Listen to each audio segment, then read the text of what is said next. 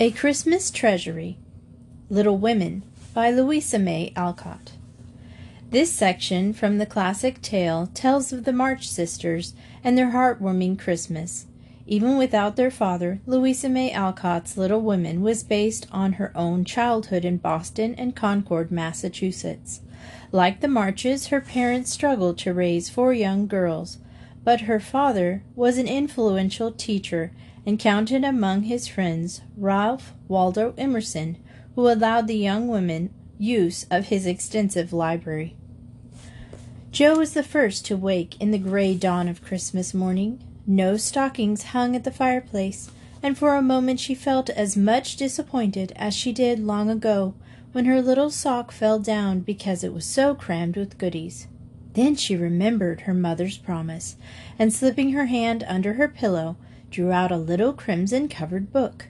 She knew it very well, for it was that beautiful old story of the best life ever lived. And Jo felt that it was a true guide-book for any pilgrim going the long journey. She woke Meg with a Merry Christmas and bade her see what was under her pillow. A green covered book appeared, with the same picture inside and a few words written by their mother which made their one present very precious in their eyes.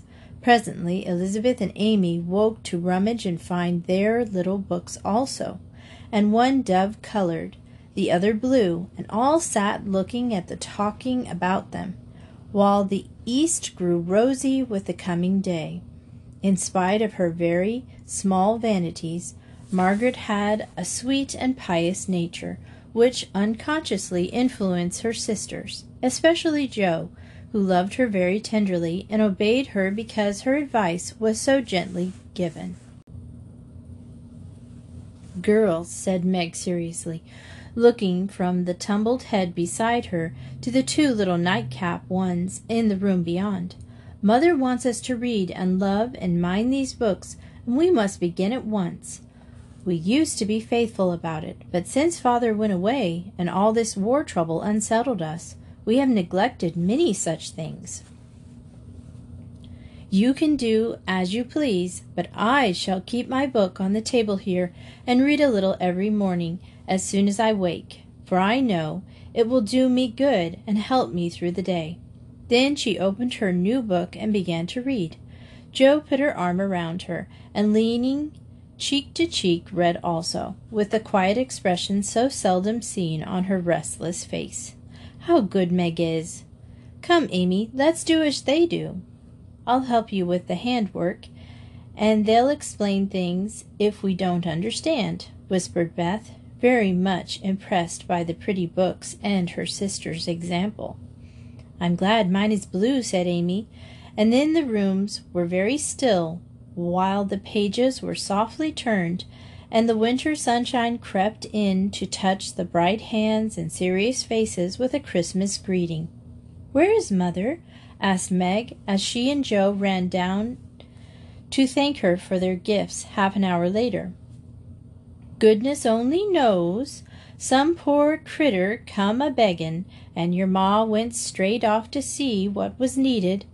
There never was such a woman for givin' away victuals and drinks, clothes and firin' replied Hannah, who had lived with the family since Meg was born, and was considered by them all more as a friend than a servant.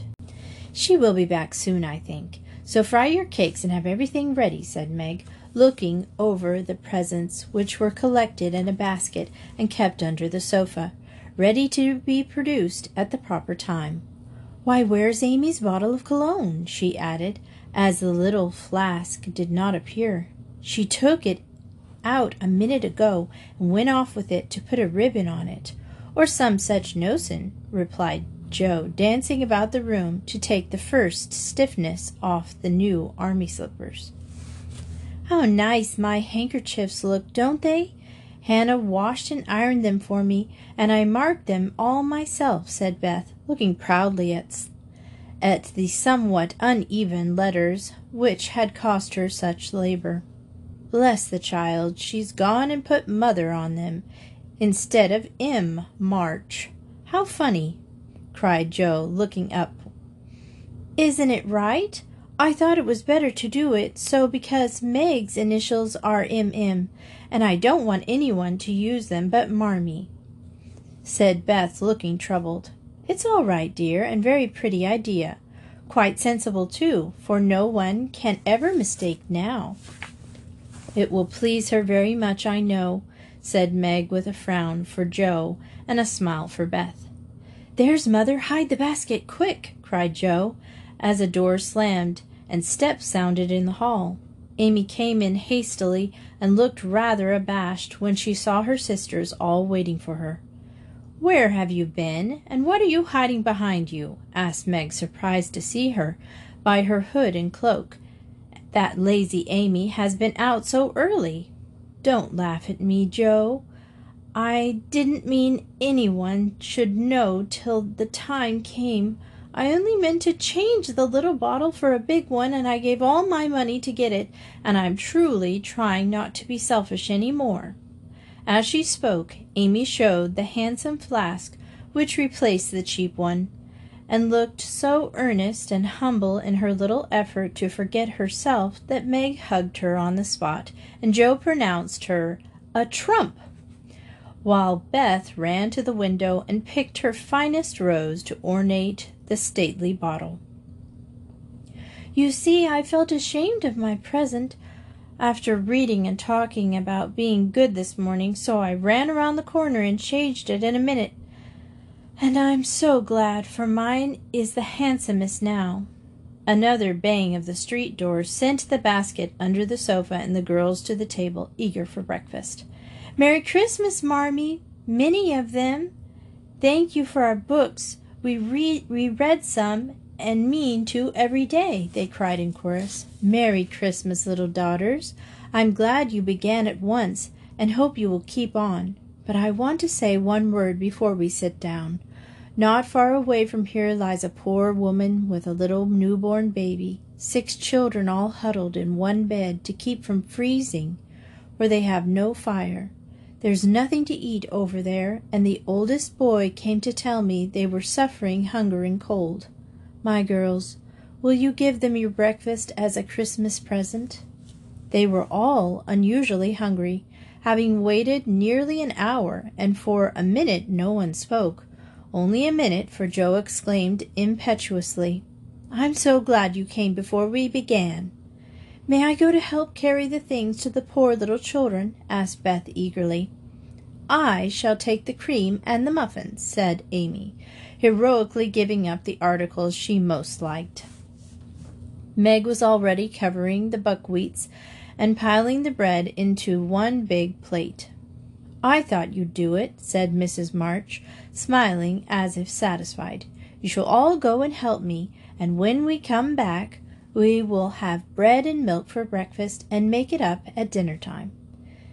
They were soon ready, and the procession set out. Fortunately, it was early, and they went through back streets so few people saw them, and no one laughed at the odd party.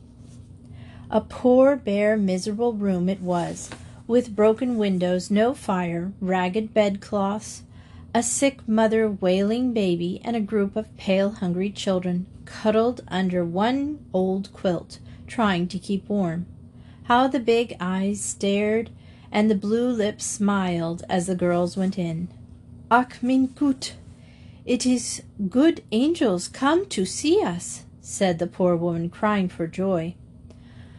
Funny angels in hoods and mittens, said Jo, and started to laugh.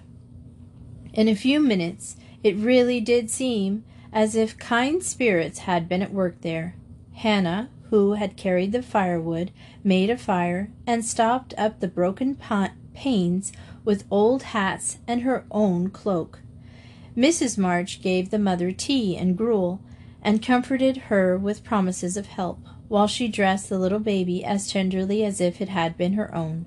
The girls meantime spread the table, set the children round the fire, and fed them like so many hungry birds, laughing, talking, and trying to understand the funny broken English. Das ist gut, cried the poor things as they ate and warmed their purple hands at the comfortable blaze.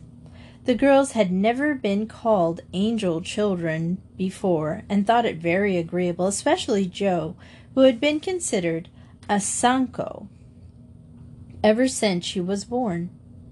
This was a very happy breakfast, though they didn't get any of it, and when they went away, leaving comfort behind, I think there were not in all the city four merrier people than the hungry little girls who gave away their breakfast and contented themselves with bread and milk on Christmas morning. That's loving our neighbor better than ourselves, and I like it, said Meg, as they set out their presents, while their mother was upstairs collecting clothes for the poor Hummels. Not a very splendid show, but there was a great deal of love done up in the few little bundles. And the tall vase of red roses, white chrysanthemums, and trailing vines which stood in the middle gave quite an elegant air to the table. She's coming! Strike up, Beth! Open the door, Amy! Three cheers for Marmee! cried Jo, prancing about while Meg went to conduct Mother to the seat of honor. Beth played her happiest march, and Amy threw open the door, and Meg enacted escort with great dignity. Mrs. March was both surprised and touched, and smiled with her eyes full, as she examined her presents and read the little notes which accompanied them. The slippers went on at once, and the new handkerchief was slipped into her pocket. Well scented with Amy's cologne, the rose was fastened to her bosom, and the nice gloves were pronounced a perfect fit. There was a good deal of laughing and kissing and explaining in the simple, loving fashion which makes these home festivals so pleasant at the time, so sweet to remember long afterward, and then all fell to work. The morning charities and ceremonies took so much time that the rest of the day was devoted to preparations for the evening festivities. Being still too young to go often to the theatre, and not rich enough to afford any great outlay for private performances, the girls put their wits to work, and, necessity being the mother of invention, made whatever they needed. Very clever were some of their productions pasteboard guitars, antique lamps, made of old fashioned butter boats, covered with silver paper, gorgeous robes of old cotton, glittering with tin spangles from a pickle factory, and armor covered with the same useful diamond shaped bits, left in sheets with the lids of tin preserve pots, were cut out. The furniture was used to being turned topsy turvy, and the big chamber was the scene of many innocent revels. No gentlemen were admitted, so Jo played male parts to her heart's content, and took immense satisfaction at a pair of russet leather boots given her by a friend, who knew a lady who knew an actor. These boots, an old foil, and a slashed doublet once used by an artist for some picture, were Jo's chief treasures, and appeared on all occasions. The smallness of the company made it necessary for the two principal actors to take several parts apiece, and they certainly deserved some credit for the hard work they did in learning three or four different parts, whisking in and out of various costumes, and managing the stage besides. It was excellent drill for their memories, a harmless amusement, and it employed many hours which otherwise would have been idle, lonely, and spent in less profitable society. On Christmas night, a dozen girls piled into the bed, which was the dress circle, and sat beside the blue and yellow chintz curtains in a most flattering state of expectancy. There was a good deal of rustling and whispering behind the curtain, a trifle of lamp smoke, and an occasional giggle from Amy, who was apt to get hysterical in the excitement of the moment. Presently a bell sounded and the curtains flew apart, and the operatic tragedy began. The excitement had hardly subsided when Hannah appeared with Mrs. March's compliments, and would the ladies walk down to supper? This was a surprise, even to the actors, and when they saw the table they looked at one another in rapturous amazement. It was like Marmee to get up a little treat for them, but anything so fine as this was unheard of since the departed days of plenty. There was ice cream, actually two dishes of pink and white, and the cake and fruits and distracting French bonbons, and in the middle of the table four great bouquets of hothouse flowers.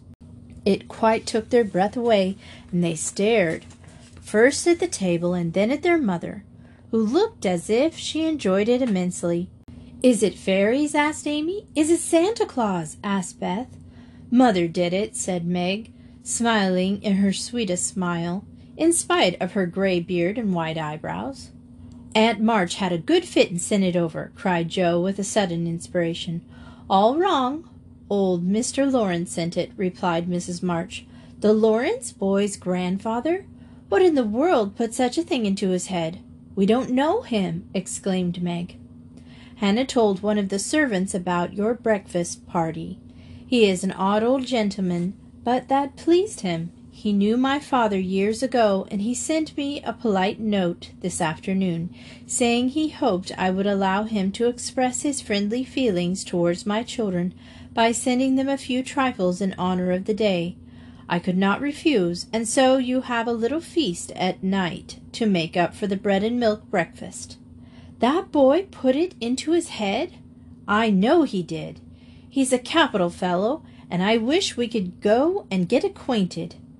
He looks as if he'd like to know us, but he's bashful. And Meg is so prim she won't let me speak to him when he passes, said Jo, as the plates were sent round and the ice began to melt out of sight. With ohs and ahs of satisfaction, You mean the people who live in the big house next door, don't you? asked one of the girls. My mother knows old Mr. Lawrence but says he's very proud and doesn't like to mix with his neighbors. He keeps his grandson shut up. Then he isn't riding or walking with his tutor and makes him study very hard. We invited him to our party, but he didn't come. Mother says he's very nice, though he never speaks to us girls. Our cat ran away once, and he brought her back, and we talked over the fence. We were getting on capitally, all about cricket and so on when he saw Meg coming and walked off. I mean to know him some day, for he needs fun. I'm sure of that, said Jo decidedly. I like his manner, and he looks like a gentleman, so I've no objection to your knowing him if a proper opportunity comes. He brought the flowers himself, and I should have asked him in if I had been sure what was going on upstairs. He looked so wistfully as he went away, hearing the frolics and evidently having none of his own. It's a mercy you didn't, mother, laughed Jo, looking at her boots. But we'll have another play sometime, and then he can see. Perhaps he'll play. Wouldn't that be jolly? I never had such a fine bouquet before. How pretty it is, said Meg, as she looked at the flowers with interest. They are lovely, but Beth's roses are sweeter to me, said Mrs. March, smelling the half dead posy in her belt. Beth nestled up to her and whispered softly, I wish I could send a bunch to father. I'm afraid he isn't having much of a merry Christmas as we are.